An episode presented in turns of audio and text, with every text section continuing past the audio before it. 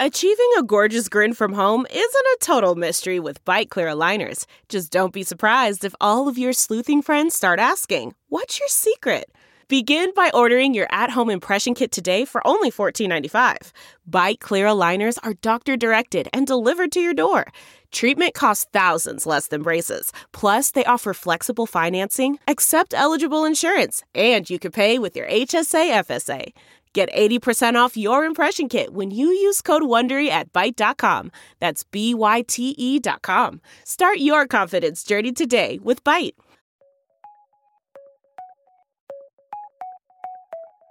Hello, and welcome to Philosophy for Our Times, bringing you the world's leading thinkers on today's biggest ideas. How do non human minds think? Acclaimed science writer Philip Ball provides a whistle stop tour of the kinds of minds that might exist in the universe and how these might be similar to and different from our own. Philip Ball is a science writer and broadcaster. He is a former editor of the journal Nature and a prolific author of popular science books. Ball's 2004 book Critical Mass won the Aventis Prize, and in the same year he presented Small Worlds, a three part series on nanotechnology for BBC Radio 4. If you enjoyed today's episode, don't forget to like and subscribe on your platform of choice and visit iai.tv for hundreds more podcasts, videos, and articles from the world's leading thinkers. It's now time to welcome Philip Ball to Philosophy for Our Times.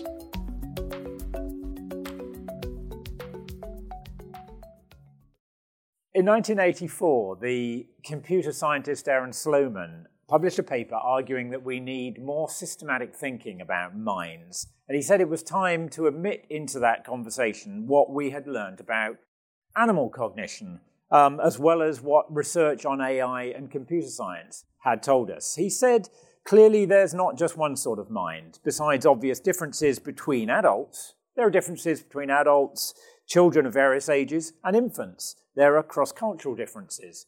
There are also differences between humans, chimpanzees, dogs, mice, and other animals. And there are differences between all those and machines. Um, and his paper was entitled The Structure of the Space of Possible Minds. And he was arguing that minds exist not just along a, a line that measures something like intelligence, but in a rich, multidimensional space. This blending of computer science and behaviorism must have seemed a bit eccentric in the 1980s, but today it looks astonishingly prescient.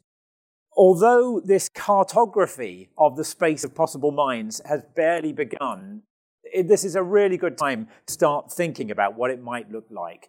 Not only has AI at last started to prove its value, but there's a perception that making further improvements to AI and getting anything like artificial, like general AI, um, human like AI, will require a close consideration of how today's putative machine minds actually function and how they differ from our own. And our understanding of animal cognition, too, has got much richer in the past decades uh, or two, in part because of the possibilities that neuroscience and information technologies have opened up. And so today we can find child psychologists talking to roboticists and computer engineers and neurologists talking to marine biologists. We have some of the conceptual tools and some of the experimental tools to start mapping out this landscape of minds. I, I guess I need to start by asking that difficult question what is a mind? And uh, we have to admit there is no scientific definition that's going to help us here most of the vast literature that exists on the philosophy of mind just takes it for granted that we're talking about us, okay? Um, the philosopher Daniel Dennett, um, he uh, started thinking in this way in his book, Kinds of Mind, and he said that whatever else a mind is, it is something like our minds, otherwise we wouldn't call it a mind. So mind is one of those concepts like, like intelligence, like thought, like life, um, that sounds kind of technical, but it's actually a bit fuzzy and, and colloquial. Now, I propose to talk about it in a similar way to the way John Searle, the philosopher of mind, talked about consciousness. I'm saying that for an entity to have a mind, there must be something it is like to be that entity. So I don't believe that, you know, this glass has a mind. I don't think it has an experience. I don't think that uh, asking what it's like to be this glass means anything at all. On the other hand, I reckon that most people are probably ready to accept that, say, an orangutan has a mind. You might consider there's something it is like to be a mouse, perhaps even a fly. Maybe a fungus? Uh, maybe that's pushing it a bit too far, although we'll return to that question uh, in a bit. Um, and I think it makes sense to speak then, not in terms of things that absolutely do or don't have a mind, but of mindedness, to, to, to acknowledge that it's not an all or nothing attribute, it's a matter of degree. And one of the benefits of thinking about a space of possible minds is that we can think about those matters of degree in many attributes, many different dimensions, coordinates of that space. And let me illustrate um, what this might mean by just uh, telling you about a couple of efforts to say what mind space might look like previously. So, a simple and ingenious way to start drawing this map was devised by some American psychologists, Daniel Wegner, Kurt Gray, and Heather Gray, in 2007. They simply asked people what people thought about what minds were like. Minds not just of humans, but also of things like robots and companies and supernatural agents, ghosts and God. Um, what attributes do we think they have?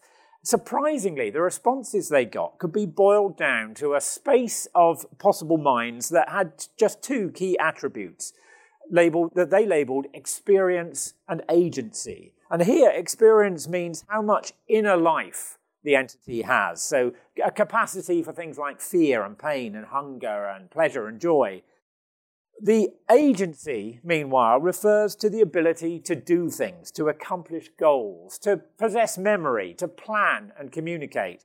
So, really, this was a space of possible perceived minds, what we humans imagine that space might look like. And it could be, because it just had these two dimensions, you could plot it as a sort of uh, two dimensional graph on which every kind of mind could be a, a single data point on that graph. And it was striking that one of the things that came out of this was that people think that there isn't just a place where human minds go, that we actually have a trajectory that we follow through life. So babies were in one place, they were actually rated by people as having a higher experience than an adult mind, but much lower agency. So, you know, for a baby, everything is intensely felt, but they don't get much done. Um, and so we follow that trajectory, you know, as children, and then we get to the human mind. And interestingly, even when we die, people perceive that we don't leave the map. There's a space on that map where people think dead people are. And an, another attempt to plot out a space of minds has been made by the neuroscientist Christoph Koch. His mind space is also two dimensional, and he gives it coordinates of intelligence and consciousness. So we have both, and in terms of uh, thinking about a- animals, it's actually quite a simple plot. It's just a kind of diagonal line where we're sort of up here at the top with the most amount of intelligence and consciousness, and then other animals, you know, dogs and cats, and then you get all the way down to jellyfish, sort of down here, are on there. But Christoph also thought we can put other things in this space. We can put, for example, um, AI and, and computers, which, uh, in his view, have intelligence but don't have really any significant consciousness at all. And he feels that actually that's not likely to change anytime soon, perhaps never. Now, in both of these uh, mind spaces, we are sort of up there in the top right corner. So we have the maximum amount of these attributes, and we're really assessing all other minds relative to us and how they, you know, comparing them to how they, how they compare with us. Well, that's just the way we are, right? We're egotists. But perhaps that's inevitable. As Dennett says, it's hard to even think about what minds might mean unless it's in reference to our own. So let's start thinking about our own minds. The philosopher Ned Block um, also suggested there are two attributes of human minds, but his were intelligence, which he, by which he meant an information processing capacity that turns a stimulus into a behavior, and intentionality. And intentionality uh, supplies the purpose and the motive for that behavior by somehow relating it to the world around us. Dennett argues that to have intentions means that the mind must be a generator of expectations and predictions. You know, what else is an intention but a, a, hope, a wish for certain outcomes in the future, certain outcomes that we consider to be at least possible? Dennett says that the mind mines the present for clues, which it refines with the help of materials it has saved from the past, turning them into anticipations of the future. And then it acts rationally on the basis of those hard won anticipations. And this view of the human mind as a predictor, I think, suggests how it differs from a machine like stimulus response system. Because not only are our decisions and predictions often, as you might have noticed, rather poor for actually obtaining our goals, but most of the time, we're not even sure what the goal really is. Or rather, we might have many conflicting goals and not the slightest idea of how to calculate a route between them. And I'd suggest that our minds, as well as those of other animals, are not stimulus response circuits, machine like uh, systems for creating actions, but they're actually the alternative to that sort of automaton like behavior. The simplest organisms, like bacteria, um, are, they often show behavior that is, is hardwired. They have a very limited repertoire of actions uh, that are generated reliably and predictably by certain stimuli from the environment. Now, even that is simplifying it for bacteria. They're more complex than that, but you can see that that's the kind of behavior they tend to have. Our minds exist, I think, to free us from that, to free us, if you like, from our genetic hardwiring by allowing us actions that aren't pre programmed. The amazing thing about humans is not that our genes affect the way we think and the choices we make, they undoubtedly do, but how much of our behavior seems to escape their dominating influence? Complex minds have a vast repertoire uh, of behaviors that can be fine tuned and adjusted and actually improvised to the circumstances.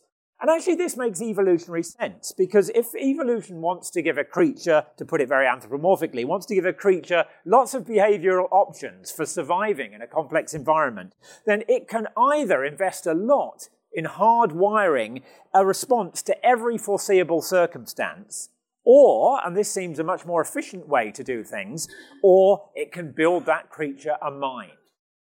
And what's odd, though, is that the intelligence that we're endowed with, we humans, seems so broad. And I don't mean that as a boast on the part of my species. I'm the first to admit to the many dumb things we do. But it's frankly rather bizarre that a brain that's adapted by Darwinian evolution should be capable of thinking up the theory of general relativity. And no one knows why evolution made such a cognitive investment in us. One prominent idea that a lot of people favor is that um, our minds became so complex because uh, of the experience of living in a community with others. What distinguishes us, us most uh, in the animal kingdom is social intelligence. Other evolutionary biologists think that the richness of human cognition has less to do with a sort of generalized ability to get on with everyone and is more to do with the specific challenge of finding a mate, that it's a product of sexual selection. So the idea here is that a complex repertoire of behaviors might persuade a potential mate that this individual might be actually quite good at the survival game. And in this view, human intelligence might be a bit like the peacock's tail or the stag's antlers, a trait that got blown out of all proportion relative to what was strictly needed to do the job.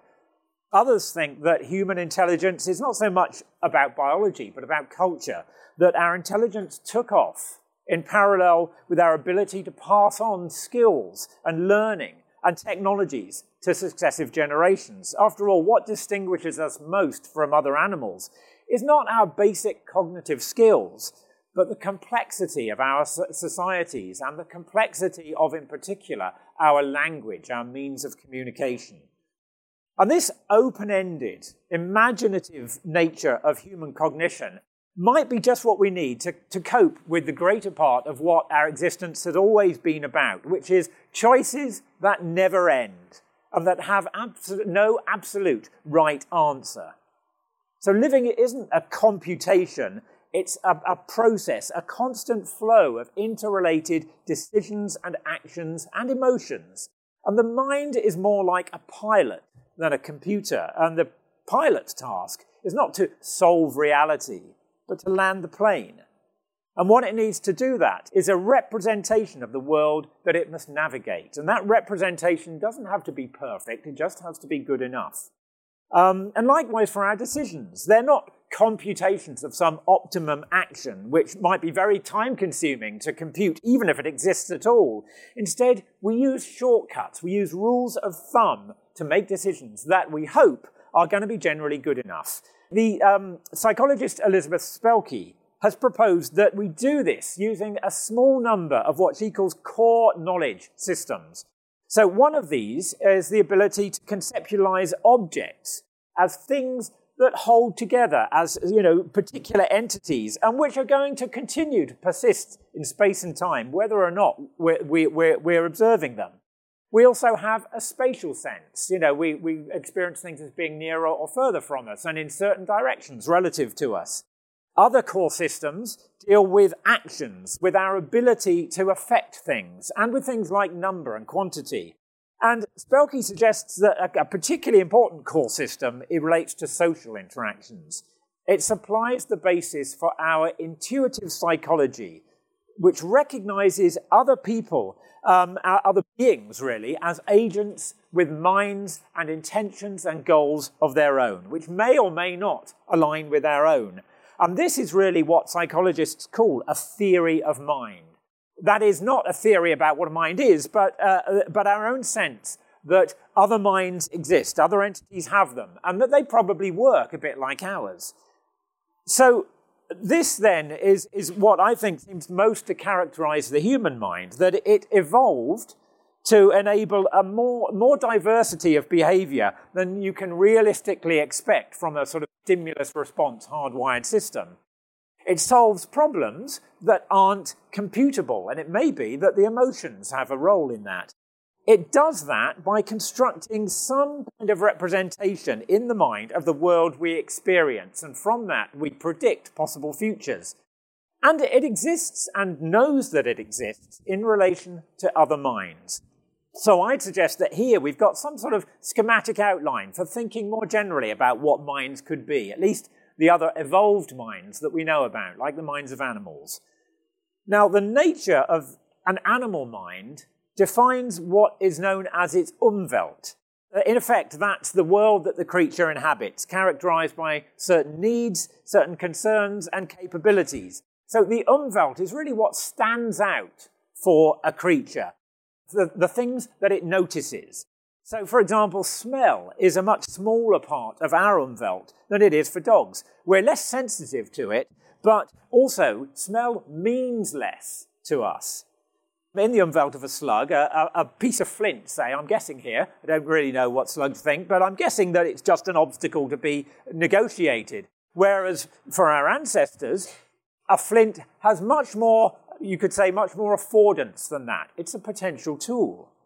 Um, the umwelt also includes things that we recognize as specific objects. So for us, you know, we recognize a woodland path and a patio. For evolved, again, I'm guessing, there are just uh, distinctions between open spaces, which are a bit dangerous, and more vegetated spaces, which are a bit safer. The umwelt of a European robin includes some kind of awareness, and we don't really know what that means, of the Earth's magnetic field. And it's from the umwelt that a creature builds its conception of the world. That's really the organizational framework of its mind. It's really what that mind finds meaningful. The uh, uh, umwelt of a flying creature, I mean, this is a fascinating thing to consider. What on earth does that look like? It's certainly alien to us. And in fact, the bird world is one of the richest repositories of minds. The cognitive skills of birds are astonishingly diverse. You know, amongst them we find maybe the best claims for non-mammal consciousness, as well as examples of artistry that raise questions about animal aesthetics, and some of the most complex vocalizations in the natural world, and prodigious feats of memory and tool use. Um, so I think we'd actually find bird minds scattered rather widely through the space of possible minds, you know, some birds are, you could say, mind blind to things that dominate the umwelt of other birds. Um, and uh, even sometimes rather closely related bird species show very different cognitive abilities. And I think this illustrates that minds don't come as a package that is simply passed down the evolutionary chain. they're strongly adapted and shaped by the specific evolutionary niches and strategies that each creature adopts. And this, uh, the, the, this property of tool use, this ability of tool use, is one of the most striking attributes of, uh, of birds. Aside from several primates and elephants and cephalopods, birds are the only other major group of tool users. And the champion of avian tool use are the corvids, especially the New Caledonian crow. So corvids are ravens and rooks and crows. Um, it's possible that some of this tool use is just trial and error. So they, they, they rely less on imagined scenarios, like, well, I bet if I poked this with, with a stick, I could get those bugs out, and more on just trial and error. Like the last time I did this, I was able to get the food. Okay, there is that distinction. But it's not all try and see. There do seem to be some general principles behind bird use, a kind of intuitive physics that birds have. And we can find out about these, these, uh, the, the, these uh, properties in ingenious experiments that sort of probe how birds retrieve food from within tubes using sort of pistons and tools and so on. We can sort of understand how they conceptualize it. And one key question is whether they actually have any sort of causal inference. So whether they understand that what they have done is somehow caused in a mechanical way or is just summoned by a certain action in a sort of real, ritualistic way. Um, so, in other words, what we're thinking about in making that distinction is really the distinction between different modes of thinking produced by different kinds of minds. And one of the key questions also about tool use is whether birds can carry out multi step tasks with an ultimate goal in mind. Because you see, in order to do that, you have to have some vision of the future. There has been a view that all animals live in a sort of perpetual present, but I think bird tool use challenges that idea. They have some sense of what might come later and how to prepare for it. And you can see that, for example, in the food caching behavior of, of uh, jays. Scrub jays are, the, uh, are masterful at this. So they leave little sort of stashes of food around for later use. And in one experiment, scrub jays were kept in two compartments. And uh, they were always, they, they, they got used to the idea that, you know, each morning they would sort of wake up in one compartment or the other and were trained to know that one compartment would have food in and the other wouldn't. And then they were allowed the night before to feed on food and then to cache some of it. And they always cached the food in the compartment that they had learned from experience wouldn't have food in in the morning just in case that was where they woke up. So it's very hard to see how they would have done that without some sense of that future possibility. Now, if we want to explore further afield in mind space, then one of the most intriguing uh, minds in the animal world are those of cephalopods, of octopus and squid in particular, um, because these are invertebrate mollusks that diverged from the vertebrates from, um, from, from our lineage long, long ago, 600 million years ago, before the Cambrian explosion. Octopuses possess all kinds of abilities. They can problem solve. They even seem to have a sort of cunning and personality. They're exploratory. They don't shun unfamiliar experiences. They actually play about with things. They learn how to navigate mazes, how to unscrew jars, how to fuse laboratory lights that they don't like sort of shining at them. They appear to hoard objects just in case they might be useful. We don't, well, we don't really know why they're hoarding them. Um, if our habitual division of uh, mind and body is increasingly unhelpful for understanding the human mind, then it really makes no sense for octopuses because the body has, if not a mind of its own, then a sort of set of proto minds in each arm. More than half of the neurons in the octopus are in the arms. And although it has a centralized brain, it seems that the arms have some kind of uh, autonomous decision making capacity that even includes a sort of degree of memory. So we're not even sure if the octopus knows what its limbs are doing or what they're going to do. And as a result, it might even lack a strong sense of self. We might even imagine that it's sometimes kind of watching its limbs do things as though they're other creatures. And so that challenges the notion that the, the mind has to be a tightly integrated whole. Um, to, to wonder what it might be like to be an octopus might then depend on which bit of the octopus we're asking. And one theory is that cephalopods, the ancestors of cephalopods, actually had two separate minds uh, one for the arms and one for the eyes, and they eventually merged together. At any rate, the, they represent an entirely different evolutionary experiment in building minds. And the common ancestor that we share from them, if we go all the way back there, it wouldn't have had much of a mind at all. It was a, probably a kind of a flatworm with a very rudimentary nervous system. And uh, nerve cells might be the building block of biological minds, but that's probably not what they were evolved for originally. They were probably just a way of communicating between cells over long distances very quickly. And they do that electrically, of course, by building up and transmitting um, electrical potentials, by controlling the flow of charged ions across their membranes. And some researchers suspect that that electrical sensitivity, what, what physiologists used to call irritability, imbues nerve cells themselves with the ingredients of sentience. So, for example, the informatics expert Norman Cook has suggested that a nerve cell, by opening up its membrane to the flow of ions across it, it's uh, breaking the hermetic seal between the cell itself and the environment outside. And this opening up to the environment, he thinks might be in itself enough to generate a kind of proto feeling. Perhaps there might even be something it is like to be a single neuron. And so, in this view, brains and minds and cognition are kind of aggregates of these atoms of sentience. And some biologists argue that mindedness is actually an inherent property of most, if not all, living systems. Some plants do things that minded creatures do. They have goals, they're flexible and adaptive. Um, they, uh, and some people have argued that we need a discipline that they call plant neurobiology, and that but perhaps even plants can experience a kind of pain, a kind of aversion to things that happen to them. And plant neurobiologists say that to deny plants intelligence can increasingly look like a special pleading. You know, why, what, on what grounds do we do that? I would suggest that perhaps some of the distinct, some of the distinction we're talking about here is not so much about minds, but about agency, about how living things accomplish goals. And it's really striking to me that biology lacks a theory of how agency arises and what it is, because I think it's fair to say that all minds have agency, but I'm not sure that all agents have minds. And that's a talk in itself. I, don't have time for.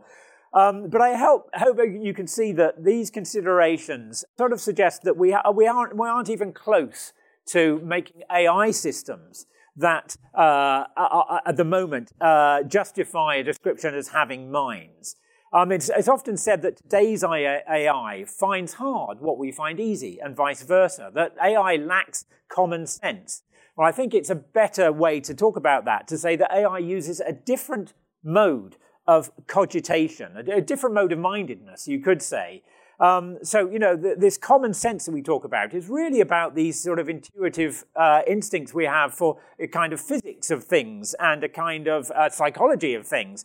And you're not going to get that in AI simply by making it, you know, packing more, more circuits into them. It's a little bit like thinking that if you make an airplane that flies faster and faster, eventually it's going to lay an egg it's likely that we're actually going to have to build those capacities into AI, and more and more people in AI are thinking that's what's going to be necessary.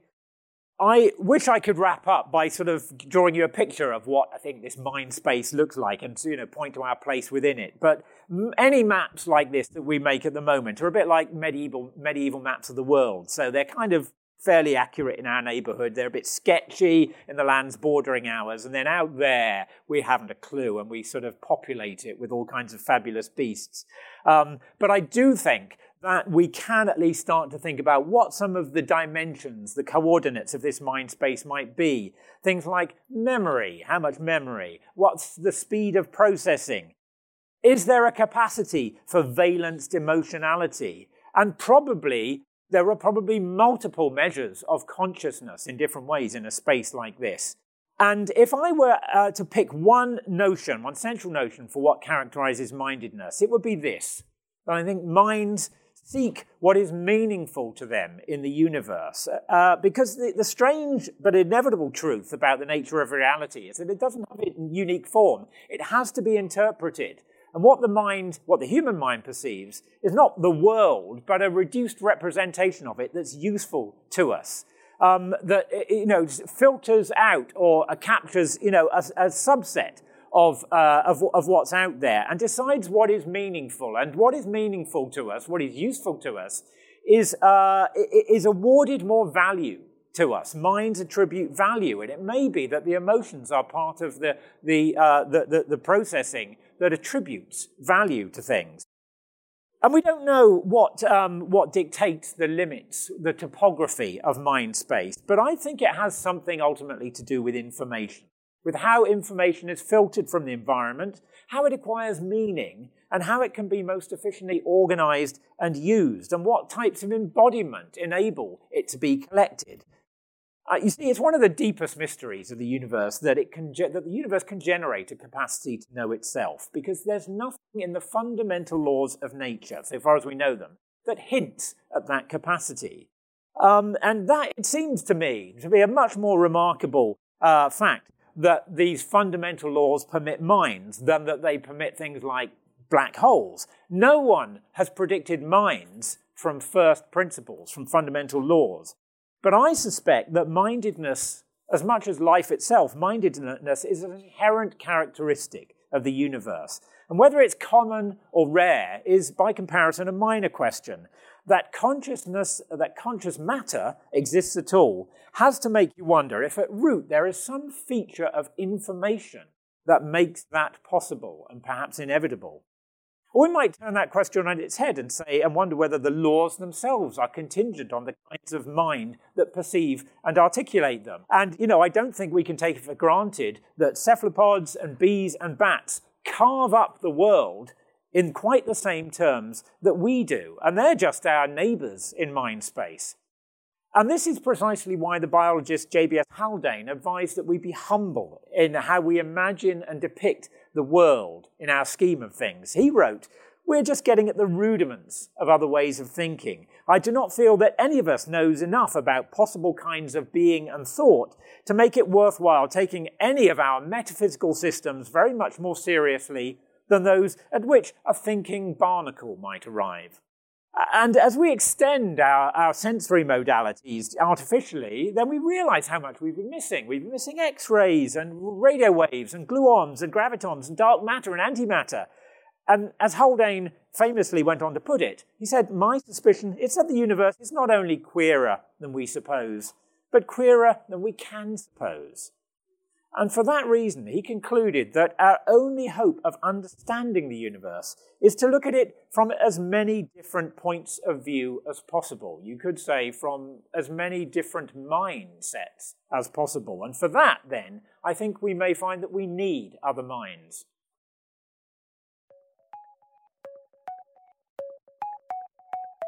Thanks for listening to this week's episode of Philosophy for Our Times. If you enjoyed today's episode, don't forget to like and subscribe on your platform of choice and visit iai.tv for hundreds more podcasts, videos, and articles from the world's leading thinkers.